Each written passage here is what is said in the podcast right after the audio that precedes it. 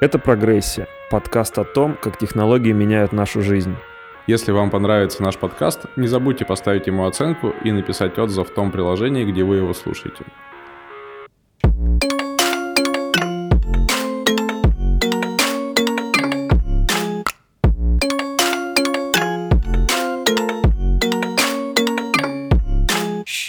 Что хочется поговорить? Про развлечения. Про какие? Мне кажется, самая такая спорная тема в, про развлечения в том, что какие-то развлечения очень давно существуют, и они никак не поменялись. Например, какой-нибудь балет, театр или подобные вещи. Или прятки. Или прятки. Ну да, но это другого рода развлечения. Но это же не индустрия развлечений. Ты Нет, про entertainment. про enter... entertainment это и есть развлечение. Э, Ну да, но можно развлекаться самостоятельно, не знаю, кто-то получает удовольствие от того, что он э, что-то делает сам. Ну, я понял тебя, давай. Я, я, я для развлечения, не знаю, проезжаю на красный свет на машине. Нет, давай, Или на- краду жвачки с магазина. давай начнем про индустрию развлечений, про Давай. бизнес, где люди платят деньги, чтобы развлекаться. Вот это уже- такая тема. Это уже поточнее. Вот смотри, много лет назад люди ходили в театр, ходили на балет, на оперы, еще на какую-то хрень, на мюзиклы и продолжают это делать сейчас. Да. Кажется, технологии здесь ничего не изменили.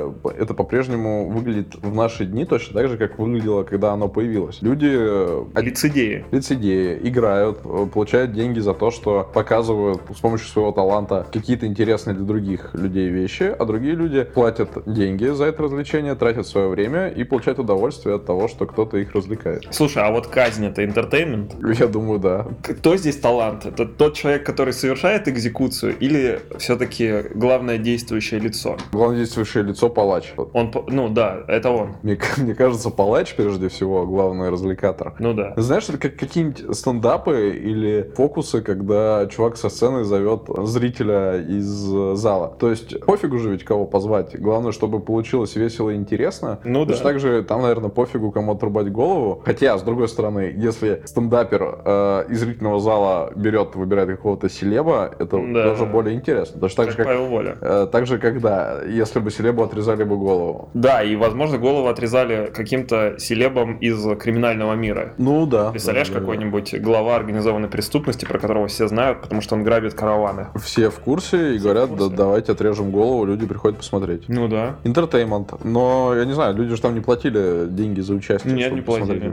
Не платили. Но ты знаешь, а, если ты за что-то не платишь, значит, ты сам и есть товар. Да. И, возможно, люди, которые приходили туда, они, ну, были таким а, политическим товаром. Зачем? Чтобы показать, что как-то застрашить других. Может быть. Вам не просто отрежем голову, отрежем голову на глазах у многих людей. Блин, вот эта мысль про товар, она, на самом деле, ее можно попозже сказать было бы. Но мы к ней еще вернемся. Хорошо. Давай поговорим о том, о чем ты хотел говорить. Да, давай попробуем. Индустрия развлечений. Люди тратят свои деньги и свое время, чтобы поразвлекаться. Кому-то их отдают. И кажется, с одной стороны, здесь ничего не меняется в каких-то старых, ну как это, можно же это назвать сферы искусства или... Сфера искусства, или ну, цирк, балет, э, Да, да, да, пение, да, да. спектакль. Что здесь сделали технологии интернет? Кажется, ничего. А, Привнесли ли они что-то? Ну, конечно же, привнесли. А Если подумать о том, что а, жанр муль- мультипликации прямо сейчас, он абсолютно цифровой, то сразу становится понятно, что без интернета и без технологий этого жанра, в том виде, в котором он есть, не было бы. Ну, в общем-то, это одно и то же. Вот у тебя есть кино, ну да, когда там было без звука и не такое качественное. А вот у тебя есть что-то не, не кино, а нарисованное. Раньше это рисовали люди от руки на бумаге, а теперь используются для этого чуть другие вещи. Но Ну да. принципиально ничего не изменилось. Ну, это разные способы рассказывать истории. Да, Люди готовы отдавать свои деньги за то, чтобы получить историю, которую им расскажут. Мгм. В каком-то виде. люди. Да, в каком-то виде, в каком-то а, интересном, занимательном, необычном, возможно, иногда сложном виде. Хорошо. Ты говоришь про то, что технологии здесь увеличили качество этих историй. Теперь их можно там не только написать на бумаге, еще Да. их можно снять, можно сделать какими-то интерактивными, что человек не просто слушает чью-то историю, а как в играх, например, принимает участие этой Игры, кстати, это ведь то же самое. Ну, сейчас есть большое количество игр, и самые э, классные, самые дорогие игры, они как раз подкупают своим сюжетом. Вот игра Киберпанк 2077 еще не вышла, но ее уже хотят, потому что люди посмотрели На атмосферные трейлеры, и они готовы, ну да, они посмотрели на Киану Ривза, ну, им понравилась история, им понравилось то, что им показали, а им показали совсем немного. Самого геймплея еще не показали. И сам геймплей, он, возможно, не так интересен, как сюжет. Мгм. И э, да, вот здесь, конечно, технологии привнесли интер- интерактивности в те же самые истории, которые теперь вот так рассказываются, и на которые ты можешь влиять. Хорошо. Ну, здесь кажется все более-менее понятно. Меня тогда вторая часть э, этой штуки заставляет задуматься. Люди раньше всегда платили за единицу контента. Они там да. сходили в театр, прочитали книгу. Билет. Купили билет, да. Либо купили э, виниловую пластинку, либо там еще что-то. А кажется, в последние годы бизнес здесь переводится на другую модель. Когда ты платишь не за единицу контента, ты платишь за подписку на какой-то безлимитный контент. Ну, а разве не было так всегда? Когда так было? Ну, вот смотри, например, э, виниловые пластинки не стоили все одинаково. Я думаю, они стоили по-разному в зависимости от того, что именно записано на пластинку, потому что сам винил, вероятнее всего, не очень дорог. Не очень дорог, да. И я полагаю, что большая часть стоимости пластинки это вот те самые роялти, которые получают исполнители, студии, и какую-то комиссию берет магазин, но тем не менее часть денег идет исполнителям. Распространение через пластинки просто. Угу. В книгах стоимость бумаги не очень высокая. Я плачу не за страницы и не за вес книги, а скорее... Платишь автору. Да, да, да, плачу автору. Ну так работает рыночная, по крайней мере, экономика. Там себестоимость тех носителей, на которых угу. информация распространяется, она играет не такую большую роль в окончательной цене, как э, контент и как авторитет автора, группы музыкальной, там, так. студии, лейбла, еще что угодно. Но и просто... ты хочешь сказать, что по сути ничего не изменилось? По сути изменилось следующее. Раньше, чтобы скопировать единицу контента, требовалось приложить гораздо больше усилий, чем сейчас. Например, скопировать пластинку, я вообще не представляю, как. Можно ли это сделать? Но это сложно. Ну, как ты их записывали? Ну, как ну, их записывал? Как ты их записывали в тираже, значит, что их копировали. Я имею в виду, когда возможно. ты... Послушай, я не говорю про техническую возможность делать это, обладая оборудованием, я говорю про то, что если ты купил пластинку, ты не можешь стать пиратом вот прямо здесь и сейчас и начать распространять ее среди своих друзей. Это появилось только во время аудиокассет, уже значительно позже, и каждая перезаписанная аудиокассета была качеством записи хуже, чем, чем... Да. То есть, если много раз перезаписывать, как в паблике Путин? Да, да, да. День? Да, кассета станет черно-белой и пиксельной. Нет, ну там просто хуже будет слышно. Все. Да, все будет хуже слышно. Э, это, вот, кстати, кассеты, они были первым шагом к такому бесконтрольному mm-hmm. распространению контента, чтобы в, там, не знаю, во времена отсутствия интернета скопировать книгу, вообще что надо было сделать, сфотографировать и перепечатать все страницы, это Невозможно. нереально. Да, это очень сложно. С другой стороны, ты мог перепродать. Вот предположим, что ты купил книгу за 600 рублей, не знаю, заплатил из них там типа 400 автору и 200 фабрике, которая произвела и напечатала эту книгу типографии, а затем ты, когда эту книжку прочитал, ты ее перепродал еще за 600 рублей, и вот тот человек эти все 600 рублей вернул тебе. Ну, то есть вы на двоих заплатили 400 рублей mm-hmm. всего автору, а должны были каждый по 400 заплатить. Вот в этом смысле это все-таки похоже на то, что происходит сейчас. Почему? Ну, потому что прямо сейчас ты можешь, не знаю, купить подписку на какой-нибудь стриминговый сервис типа Netflix, где-нибудь находясь в Индии, допустим, угу. и в видеосалоне транслировать это все на экране какого-нибудь э, маленького кинотеатра. Ну, это не будет незаконно. Это будет незаконно, но ты можешь так делать. Угу. Мысль просто в том, что вот э, почему сейчас есть какое-то заметное отличие в потреблении контента от того, что было раньше, потому что весь контент стал цифровым, а скорость интернета стала настолько большой, что он тут же тебе доступен, когда вот ты его захотел. Угу. Это очень удобно. Не надо покупать кассету идти. Угу. Не надо ее перематывать. ну. А смотри, какая проблема. Вот ты э, пользуешься, допустим, каким-то стриминговым сервисом, музыкальным. Да. И платишь за него 200 рублей. Да. Знаешь, кому попадают твои 200 рублей? Ну, Я как, думаю, да. Как, и... как в, в, RAW, в ELT. Какую-то часть забирает себе сервис, а да. дальше есть э, выплаты музыкантам. Авторам. В зависимости от количества прослушаний, я думаю. Ну, Твоих я... ли или суммарно всех? А я вот не знаю, но я надеюсь на то, что если я являюсь фанатом группы, к примеру, Linkin Park, и покупаю подписку на Яндекс Музыки или там в Apple Music, которая стоит 200 рублей, то, ну, предположим, 25% или 30% заберет э, платформа, потому mm-hmm. что ну, я представляю, что технически это очень сложно организовать хранение такого количества музыки, чтобы она очень быстро ко мне на девайс попадала, там должны быть какие-то мощные серверы и все остальное. Но я рассчитываю на то, что если я буду слушать только группу Linkin Park, то оставшиеся 70% от тех денег, которые я плачу, ну, там, я не беру сейчас в расчет налоги и все остальное, они попадут к лейблу, который передаст эти деньги непосредственно исполнителям. Как я знаю, ты не прав. А как? А, все деньги от всех пользователей скапливаются в единый котел, и потом люди видят, что 90% времени слушали Стаса Михайлова, Да. и 90% денег попадает лейблу Стаса Михайлова. То есть ты, платя 200 рублей, платишь копеечку какой-нибудь очень слабопопулярной группе, на которую ты, возможно, очень часто слушаешь, а большая часть улетает Стасу Михайлову, которого ты не послушал ни разу. А я пытаюсь понять, отличается ли это чем-то от того, Что было до этого? Конечно. Но если ты покупаешь диск группы, которую ты хочешь много раз слушать, ты ни рубля не заплатишь Стасу Михайлову. Мгм. Ты все деньги потратишь на них. И поэтому многие музыканты, особенно всякие инди и не очень популярные, э, не очень-то активно вписывались в тему стриминга. А, как вот эта группа Tool. Tool или Tools? Tool, Tool, Tool. Это какая-то Ты не метал-кор послушал её. группа. Тебе понравилось? Я, я, я А, тебя спрашиваю. Нет, я не послушал. Я тоже не послушал. Я думаю, мне не понравится. Но можно послушать. Но смысл в другом. Мы сейчас не обсуждаем их творчество, а скорее подход к бизнесу. Они очень долгое время были противниками появления своих треков на музыкальных платформах, причем на любых. Как раз потому что, как я понимаю, они все-таки поддерживают традиционную схему Мгм. распространения контента, когда у тебя есть аудиокассеты, компакт-диски, что еще? Дискеты, Виниловые Blu-ray, пластинки. виниловые пластинки, И вот DVD. Мне кажется, это честная фигня. Когда я покупаю диск, я, понятно, отдаю деньги. И даже в плане пиратства это как-то более понятно. Ну, come on, ты можешь покупать в iTunes их цифровые копии. Просто потому, что я люблю группу. Ну, Да. э, Это уже какой-то overhead. Зачем? Мне, кстати, кажется, э, что в iTunes все-таки они, наверное, могли быть. Ну, конечно. может быть, они- Не-не-не. Ну, они были, но так они же, как не и Рамштайн, вот эти Да, все да, да. чуваки, они ничего против iTunes не имели. Ну, это как, как тот же самый CD-диск, только Да, ты да, да, да. покупаешь Ну, его просто сразу они в говорили, не позволяйте наши... Нас стримить, да. да, по подписке распространять. Вот, и это же понятно. Ты платишь деньги именно тем, чей контент хочешь потреблять, именно за тот контент, который ты хочешь потреблять, а не просто за подписку любого контента. И, ну, особенно зная, как на самом деле работает эта модель. Мгм. И в то же время, мне кажется, это еще более справедливо для видеосервисов. Зачем мне миллионы, тысячи какие-то фильмов на Netflix, которые никогда не посмотрю, а Мгм. посмотрю там несколько десятков, которые там... Сколько я за всю жизнь посмотрю фильмов? Больше тысячи? Гораздо больше тысяч. Да? Да. Ну, значит, тысячи фильмов. Да. Не хочется просто здесь как-то намекать на то, что я скоро умру, понимаешь? Ну, ты можешь скоро умереть. Это не зависит от количества просмотренных фильмов. Ну, тысячи фильмов. Ты думаешь, твоя жизнь зависит от того, сколько фильмов ты посмотрел, и если Господь Бог отвел на твою судьбу 2000 фильмов, а ты посмотрел уже 1800, всего 200 осталось? Блин, рано или поздно я умру, и на момент моей смерти будет какое-то точное количество фильмов, которые я посмотрел за свою жизнь. Да. Вот. Ну, Это, не- эта мысль понятна.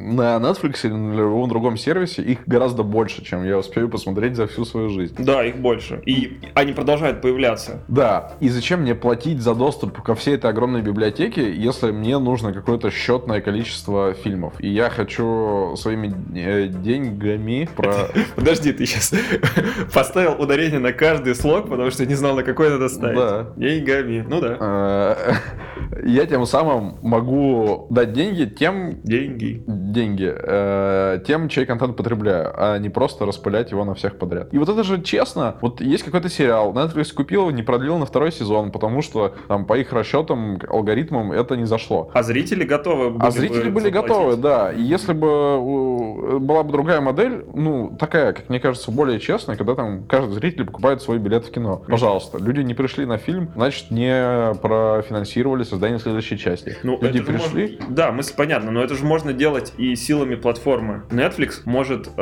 распри- распределять деньги не так, как ты описал, отдавая 90% М. Стасу Михайлову, а он может, допустим, забирая свою долю с просмотров конкретного сериала, э, сказать создателям сериала о том, что, ну вот смотрите, ребят, вот такой есть бюджет. Вас смотрит по всему миру всего лишь, там, не знаю, 200 тысяч человек, и, соответственно, вы получите 200 тысяч долларов, к примеру, на создание следующего сезона. Вот если вы считаете, что эти деньги для вас э, достаточно, пожалуйста, продолжайте. Мне кажется, здесь усложняется модель расчета. Вот э, смотри, есть конкретный чувак, который платит сколько-то денег этому сервису. Дальше, как высчитать, какую именно его часть платежа дать авторам конкретного сериала? Он мог посмотреть одну серию, мог посмотреть все, Если мог бы посмотреть по чуть-чуть. обладали той информацией, какие серии он посмотрел. Э, Ну, мы можем обладать этой информацией. А тогда в чем проблема? Ну вот смотри, блин, представь, ты заплатил сервису сервису 200 рублей. Да. И смотрел сериал э, Russian Doll. Да. И из 8 серий посмотрел 6. Что, все твои... две- И больше ничего не смотрел в этом месяце. Все твои 200 рублей уходят создателям этого сериала. Да, Если посмотрел 5 минут этого сериала, точно так же. И больше ничего не смотрел. Да, я плачу за доступ. Э, Смотри, я,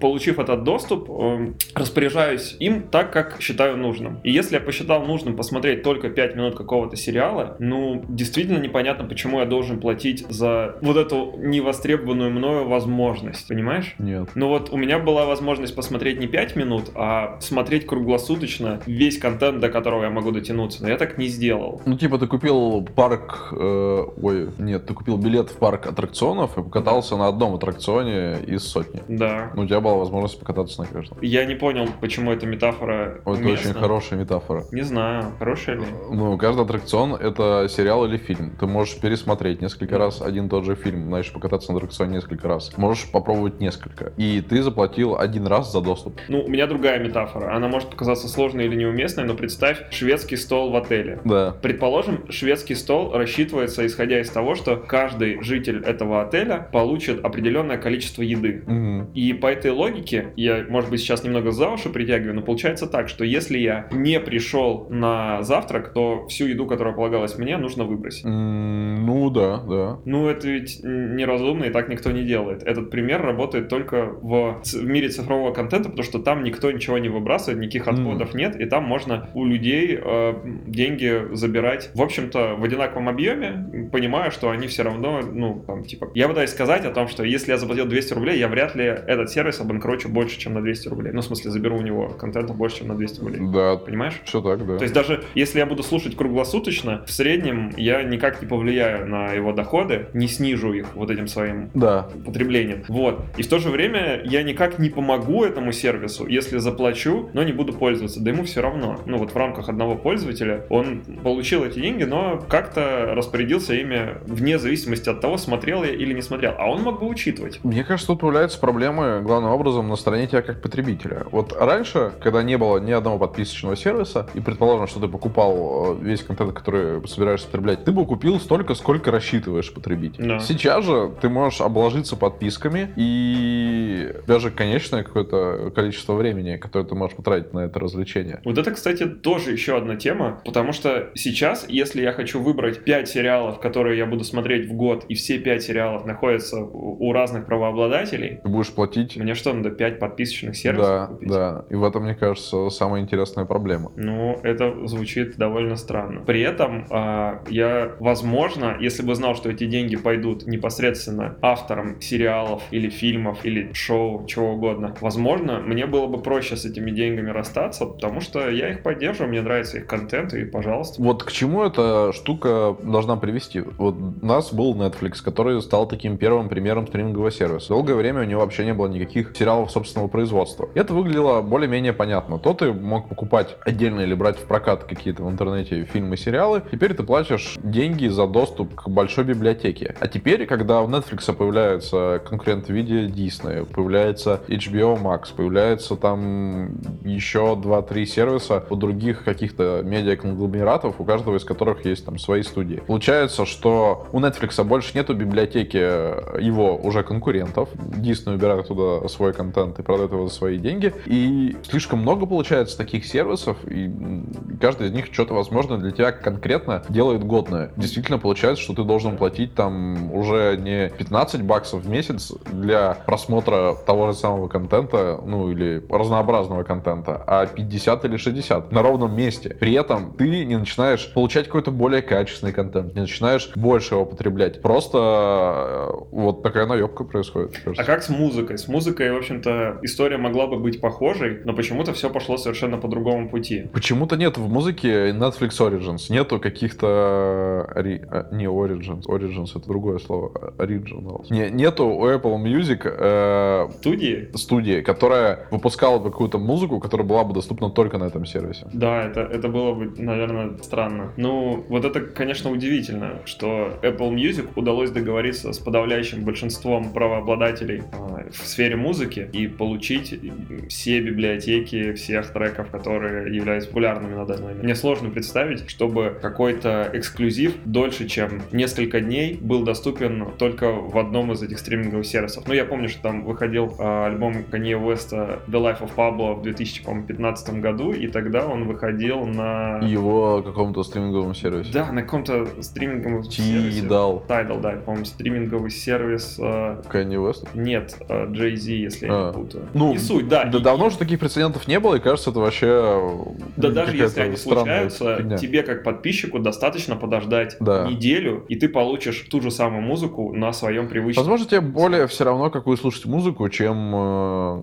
чем какой смотреть фильм. Ну, то есть, если какая-нибудь Бейонсе пропадет с Apple Music, ты не перестанешь пользоваться Apple Music, Ну да. ты заменишь ее чем-то другим, не, не сильно пострадаешь. А с фильмами не так. Если тебе нравится э, Человек-паук, ты его не заменишь на Бэтмена. Ну да, да. Здесь есть, конечно, такой И момент. вот это меня смущает. Тут, ну, кажется, технологии и вот эта какая-то новая экономика, она ничему не помогает. Она, наоборот, заставляет человека тратить больше денег для потребления того же количества и качества контента, которого, который он потреблял до этого долгие годы. А еще есть Patreon и блогеры с Ютуба, которых можно спонсировать. И можно представить, чисто теоретически, что появляется какой-нибудь а, инди-сериал, который ложится в основу целого инди-движения производства качественного Ну, видеоконтента. то есть Patreon для большого метра. Да, например, э, есть какой-то видеоблогер, который говорит, вот я набрал аудиторию, я хочу снять свой сериал. Допустим, у Поперечного есть свой сериал, и можно было бы представить, что он его продает на Патреоне. И он говорит, становитесь моими патронами от 5 долларов, и тогда вы получите доступ к этому контенту. YouTube делает шаги в эту же сторону, они делают закрытые части в каналах, на которые ты подписан, ты можешь спонсировать и получать видео оттуда либо раньше, либо там а, просто то, которого нет э, на обычном канале. И таким образом ты будешь платить деньги автору контента за тот контент, который он создает. И можно ли представить, что здесь будут масштабные, качественные продукты, которые э, люди будут массово смотреть и платить независимым издателям, а не студиям? Или в это сложно поверить? Мне почему-то кажется, нет. Мне сложно представить, что Patreon кого-то может зафинансировать настолько хорошо, как это делает э, классическая модель, когда люди покупают какой-то уже готовый контент. Ну вот, послушай, что произошло с Топ Гиром? Этого автошоу больше нет. Но потребность смотреть передачи про автомобили никуда не делась. И сейчас мы знаем, что есть большое количество YouTube-блогеров, которые на теме а- автомобилей, строения, а- обзоров автомобилей и всего остального зарабатывают неплохие деньги. Просто сейчас это не выглядит как одно шоу на весь телеэфир, а разбилось все на кучу маленьких таких подшоу. Один вот строит автомобили, другой их обозревает,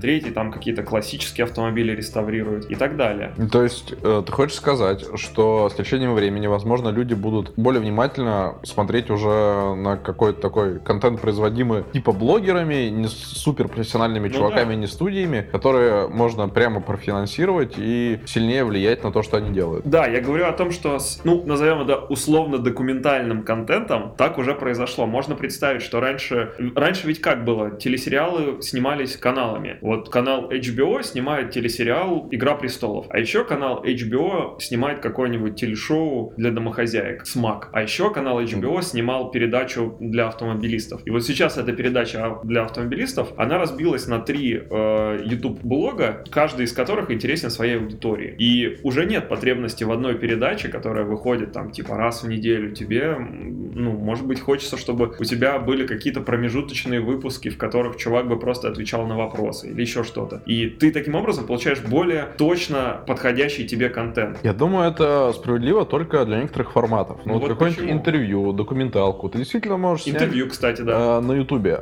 Но, блин, ты не снимешь фильм, как делает Марвел, потому что для этого нужны известные дорогие актеры, для этого нужны технологии, для этого нужны места, куда ты поедешь это снимать. Ты, ты никогда не на Патреоне столько денег, чтобы снять такой контент. Ну, на уровне Марвела действительно сложно представить, чтобы кто-то снял Мстителей таким же На Ютубе. Да, на Ютубе. Но если говорить про какие-то более простые сериалы, где ключевым моментом будут не спецэффекты и дорогие актеры, а какая-то интересная история и какой-то сценарий, который сам по себе будет достаточно притягательным для того, чтобы ты смотрел этот сериал, даже с низкобюджетными актерами, то почему нет? Ну, комедия. Представим, что жанр ситкома переехал на YouTube. Это ведь очень легко Это представить. очень легко представить. Для да. ситкома не нужны ни сложные декорации, ни какие-то масштабные спецэффекты, ничего. Не, ну в принципе с э, юмористическим контентом так и происходит. Появились стендапы в большом количестве, для производства которых ничего не требуется. И если раньше людям нужен был доступ к телеканалам, которые давали аудиторию, теперь они точно так же могут повеселиться у себя дома и с помощью Ютуба набрать тех, тех же миллионов зрителей. Подростковые сериалы, кстати, они также переехали. Если откроешь топ русского Ютуба, там обязательно будут какие-то детско Ну, очень херовая жизнь. Конечно, но люди их смотрят, и они выходят в топ. И Элена ребята не могут составить конкуренцию этому. Но все равно остаются мстители, которые... Пока, да. Но можно ли было представить какое-то время назад, что автоблогинг расползется на кучу разных каналов? Ну, наверное, можно было, но тем не менее это все равно казалось какой-то такой далекой перспективой. И сложно было представить, что вот э, есть русский чувак на ютубе, блогер-академик, который на базе Бентли построил гусеничную технику. То есть он срезал нижнюю часть кузова, вместо колес поставил гусеницы и разгоняет это все там до 130 км в час. В масштабах блогеров это в 2019 году кажется чем-то реальным, но даже в 2000 каком-нибудь 16 году в это было бы сложно поверить, потому что, ну, там уже огромный бюджет у тебя. Серия этого ролика может стоить 200-300 тысяч рублей легко.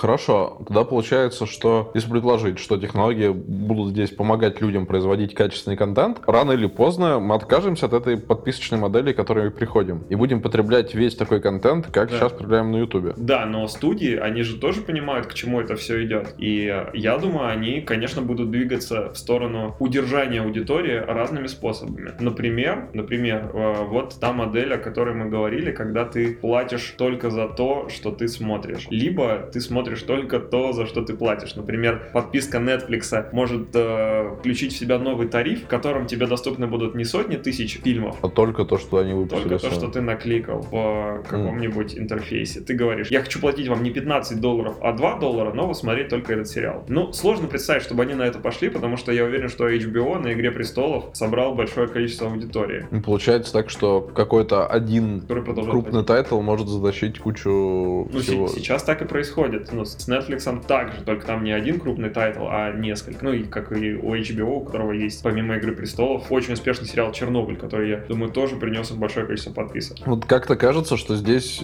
технологии еще не успели окончательно вести порядок, что текущая вот эта система, она не та, с которой мы в итоге окажемся через несколько лет. Да, пока что люди продолжают платить деньги за эти подписки, и, возможно, нужен какой-то просто э, накопившийся такой э, комок недовольства, чтобы люди начали массово либо отказываться от подписок, либо начинать платить пиратам. Например, в России есть сервис Кинопаб, который позволяет тебе за 150 рублей в месяц получить доступ к огромнейшему количеству контента. У них есть буквально все, до чего они смогли дотянуться. Вот прям все, до чего они смогли дотянуться. И Netflix, и HBO, и Marvel, и все что угодно. Пожалуйста, без проблем смотри. Промокод 150 в описании. Промокода в описании не будет, но тем не менее, а, здесь мы видим, как люди начинают решать те проблемы, которые перед ними возникают. Мгм. И решают их вот таким образом. Не самым законным, но, может быть, и законы в этом случае нужно как-то менять. Больше будет становиться какого-то в итоге UGC. Ну, то есть студии не нужны, получается, в этом будущем. Ну да, вот готов ли ты платить пиратам за доступ к контенту? Ну. 150 рублей. Ты платишь э, нескольким подписочным сервисам, правильно? Да, я не плачу пират. Сколько ты суммарно платишь денег за подписку? Немало, я думаю. Ну, тысячу рублей, возможно, в месяц. Возможно, больше. Возможно, больше. Сколько стоит подписка на Netflix? 15 евро.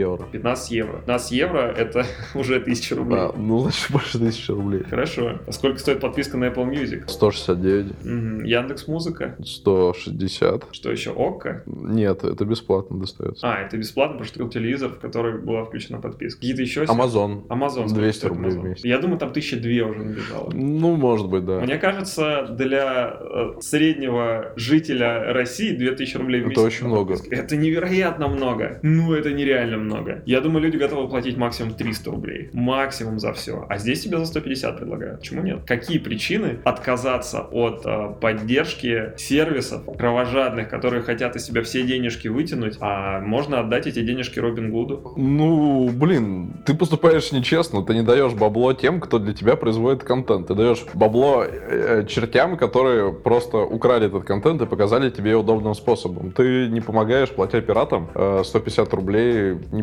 не, помогаешь себе получить в будущем Но те люди контент. обо мне позаботились, они сделали, чтобы у меня было все удобнее. Так ты понимаешь, если ты не будешь платить студиям свое бабло, со временем тебе нечего будет смотреть за эти 150 рублей. Ты будешь смотреть там низкокачественные российские сериалы. Либо система сама себя отрегулирует и э, произведет так, что мне будет удобнее и проще платить студиям. Например, какие-нибудь жесткие блокировки, VPN, штрафы и все остальное, Так. э, которые меня испугают, э, потому что это сложно, потому что это чревато проблемами и всем остальным. И я тогда подумаю, ну хорошо, я захочу выбрать из тех лицензионных вариантов, которые есть, самый для себя выгодный и удобный. И в этот момент я легко допускаю, что может появиться какой-нибудь агрегатор. Вот сейчас сложно представить, что студии договорятся и смогут распределять друг между другом деньги от подписок. Но если представить, что сложность заключается только в подсчетах, то это решаемая проблема. Ну, это же просто математика. И не просто. Мне кажется, Дисней, он же не был IT-компанией. Он, ну, он, разумеется, сделает как- какие-то рекомендации, сделает какие-то умные вещи. Но он не настолько хорошо глубоко погружен, чтобы вот заморочиться на такой умной схемой деления, там, высчитывания там какого-то процента времени, которое человек потратил на развлечение и разделения денег от этого пользователя между всеми производителями контента. И действительно, такая как консервативная штука. Так же, как лейблы музыкальные долгое время не хотели выходить в интернет, так же и сейчас студии, я думаю, будут долго цепляться за классическую модель, когда бабло достается им, и они не хотят ни с кем здесь сотрудничать. Ну, Netflix тоже не был цифровой компанией. Они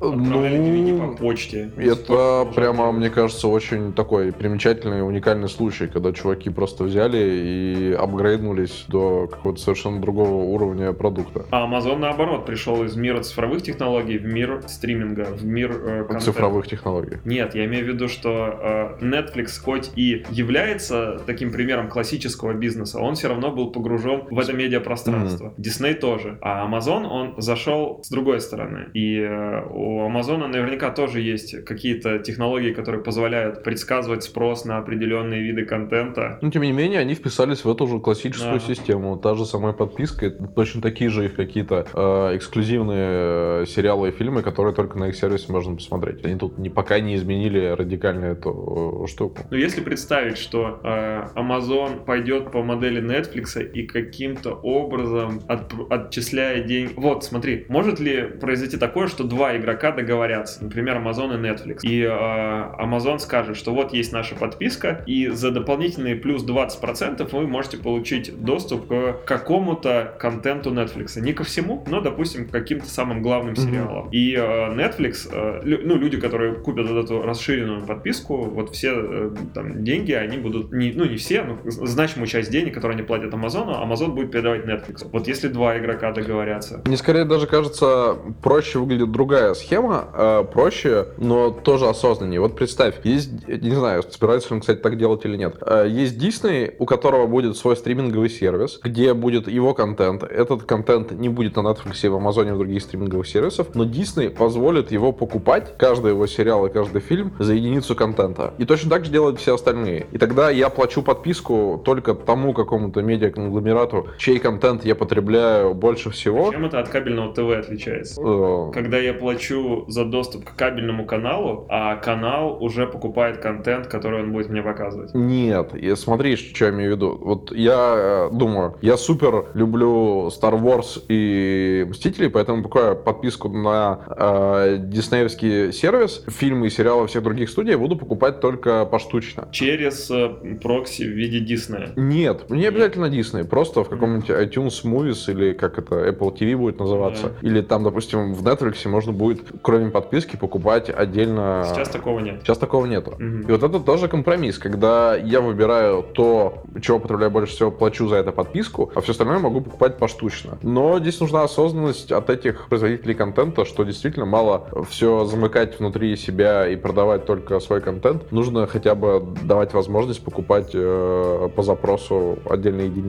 Ну, сейчас-то там никто не пытается этот рынок э, сделать цивилизованным. По крайней мере, вот недавно была новость о том, что Дисней запретил на всех своих... э, Рекламировать Netflix. Да, он, он запретил на всех своих площадках рекламировать Netflix. И вот такая по- позиция Ну. монополиста, которая не очень красиво выглядит. И Если Netflix производит какой-то контент, который может быть интересен э, пользователям Disney, а это любой контент, то почему они позволяют себе запрещать? Ну, должна ли эта сфера регулироваться как-то? Ну, спустя время, наверное, произойдет так же, как с музыкальными лейблами, которые потом все-таки взяли и пришли в стриминг и сильно не возмущались. Ну, потому что музыкальные лейблы поняли, что если они не делают так, то они перестают зарабатывать деньги. Потому что распространять mp3 эм файлы через интернет очень просто. И э, если ты отказываешься от того, чтобы быть представленным на стриминговой платформе, ты просто перестаешь зарабатывать деньги, потому что твои альбомы продолжают скачивать из интернета. Вероятно, здесь, ну, опять же, э, может быть, объясняется тем, что тебе все равно, что слушать, и ты скорее привязан к какой-то музыкальной, музыкальному сервису, чем э, конкретному исполнителю, а уж тем более музыкальному лейблу из нескольких исполнителей. Э, и, ну, тебе что-нибудь Apple Music или Яндекс Музыка порекомендуют, и ты будешь э, спокойно слушать этот контент и не сильно переживать, что там не послушал какого-то другого исполнителя, который недоступен. А в случае с фильмами, тебе хочется посмотреть конкретных Мстителей, и ты пойдешь в тот сервис, не зависимости от того, есть ли у тебя прямо сейчас на него подписка, установлено ли его приложение или нет, и заплатишь деньги и посмотришь конкретно этих Мстителей. Ну, понятно. С этим-то как раз вопросов нет, ну, только потому, что это наша привычка. Вот почему-то так мы привыкли.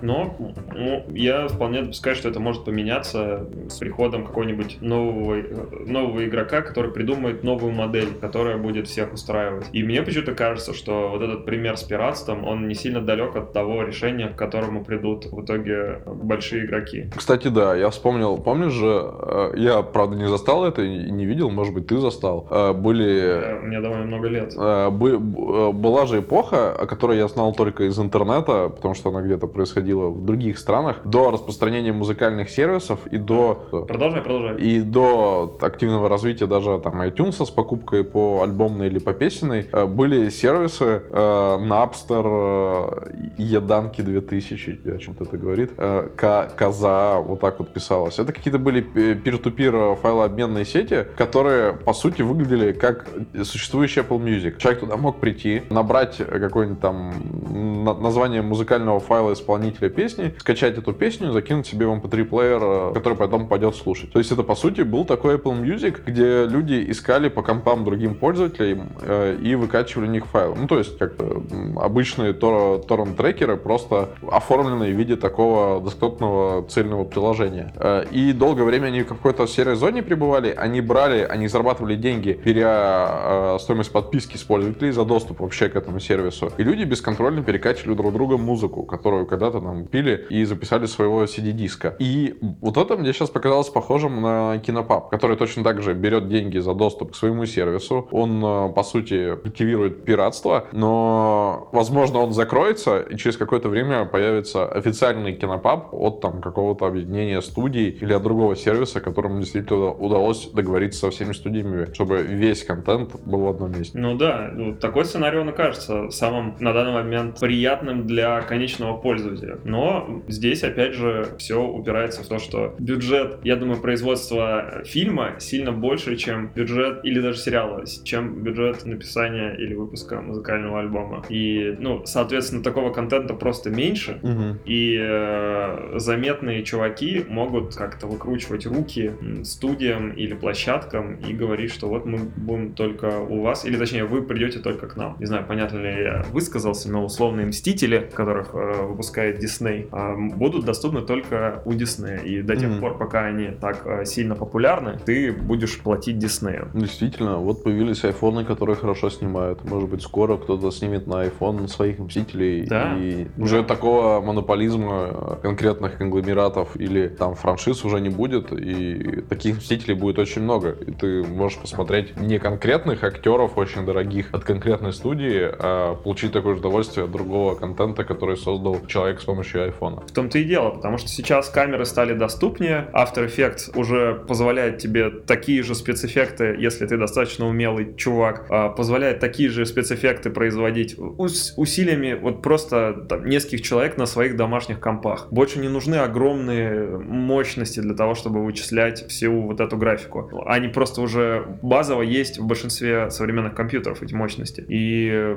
если представить, что кто-то делает первую попытку, она оказывается удачной, и тем самым он подает пример всем остальным, возможно, этот рынок появится. Угу. И тогда крупные игроки еще раз задумаются о том, не пора ли им в очередной раз актуализировать бизнес-модель, а мы получим много нового контента. Это, кстати, немного похоже на модель Netflix, которые внутри своей платформы хотят производить... Сколько фильмов они в год хотят снимать? Ну, какие-то там огромное огромные числа, типа 100 фильмов в год. Ну, мне кажется, больше. Да, да, да. И э, расчет идет на то, что для каждого из, из этой сотни фильмов э, найдется свой зритель, который, может быть, средняя оценка этого фильма будет 5 из 10, но э, будут зрители, которые готовы будут ему поставить 10 из 10. И таким образом контент персонально для этих людей будет мега высококачественным. И вот если посмотреть на движение, которое даже тот же самый Netflix в эту сторону делает, ну, похоже, что такое будущее, оно... и- Вполне может быть. Да, вполне возможно.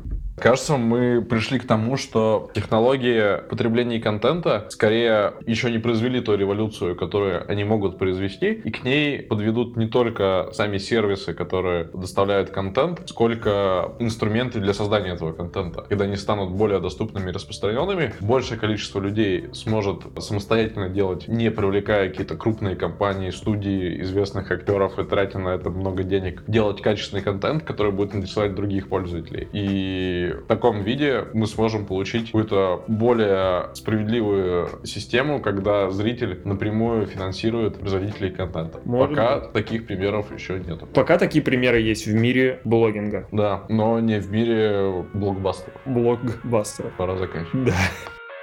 Вы слушали подкаст «Прогрессия» о том, как технологии меняют нашу жизнь.